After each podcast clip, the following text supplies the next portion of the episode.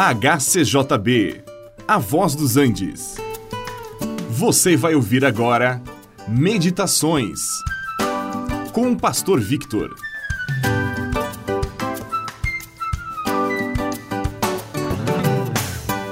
Crescimento é algo natural na vida, tanto no reino vegetal como no reino animal.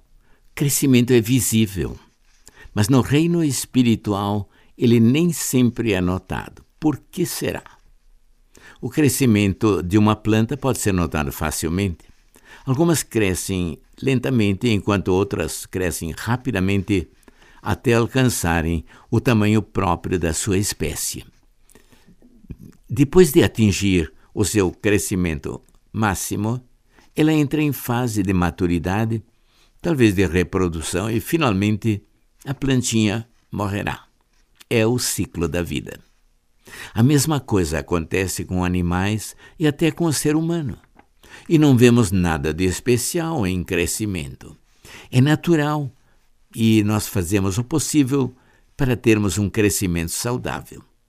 Depois, um período de maturidade, e depois vem a velhice e, finalmente, a morte do corpo. Nós entendemos que o homem não é apenas um animal racional, ele é muito mais do que isto. O ser humano é um ser espiritual, pois Deus que o criou à sua imagem e semelhança é espírito. O homem é semelhantemente um espírito e depois ele é alma e corpo. O que é difícil de entender é ver tantas pessoas descuidarem do seu crescimento espiritual. Assim como uma planta ou uma pessoa precisam nascer para começar a crescer, assim também o homem precisa nascer do espírito para poder crescer espiritualmente. O Senhor Jesus disse a Nicodemos que ele precisava nascer do espírito, senão ele não poderia nem ver o reino de Deus. O nascimento espiritual acontece quando o Espírito de Deus se une ao nosso espírito e nos concede a vida eterna. Nisto há um ato divino que é a vivificação do nosso espírito, que estava morto em pecados e delitos, mas também precisa haver a parte humana, a aceitação.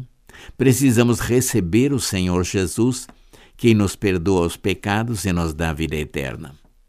Agora, depois de nascidos de novo, precisamos nos alimentar do genuíno leite espiritual como lemos na primeira carta de Pedro, capítulo 2, para que por meio dele nos seja dado crescimento para a salvação. Jesus é o pão da vida e também ele é a fonte da água viva. Precisamos nos alimentar dele, precisamos de contínua comunhão com o Senhor para crescer espiritualmente e habitar com o Senhor para sempre.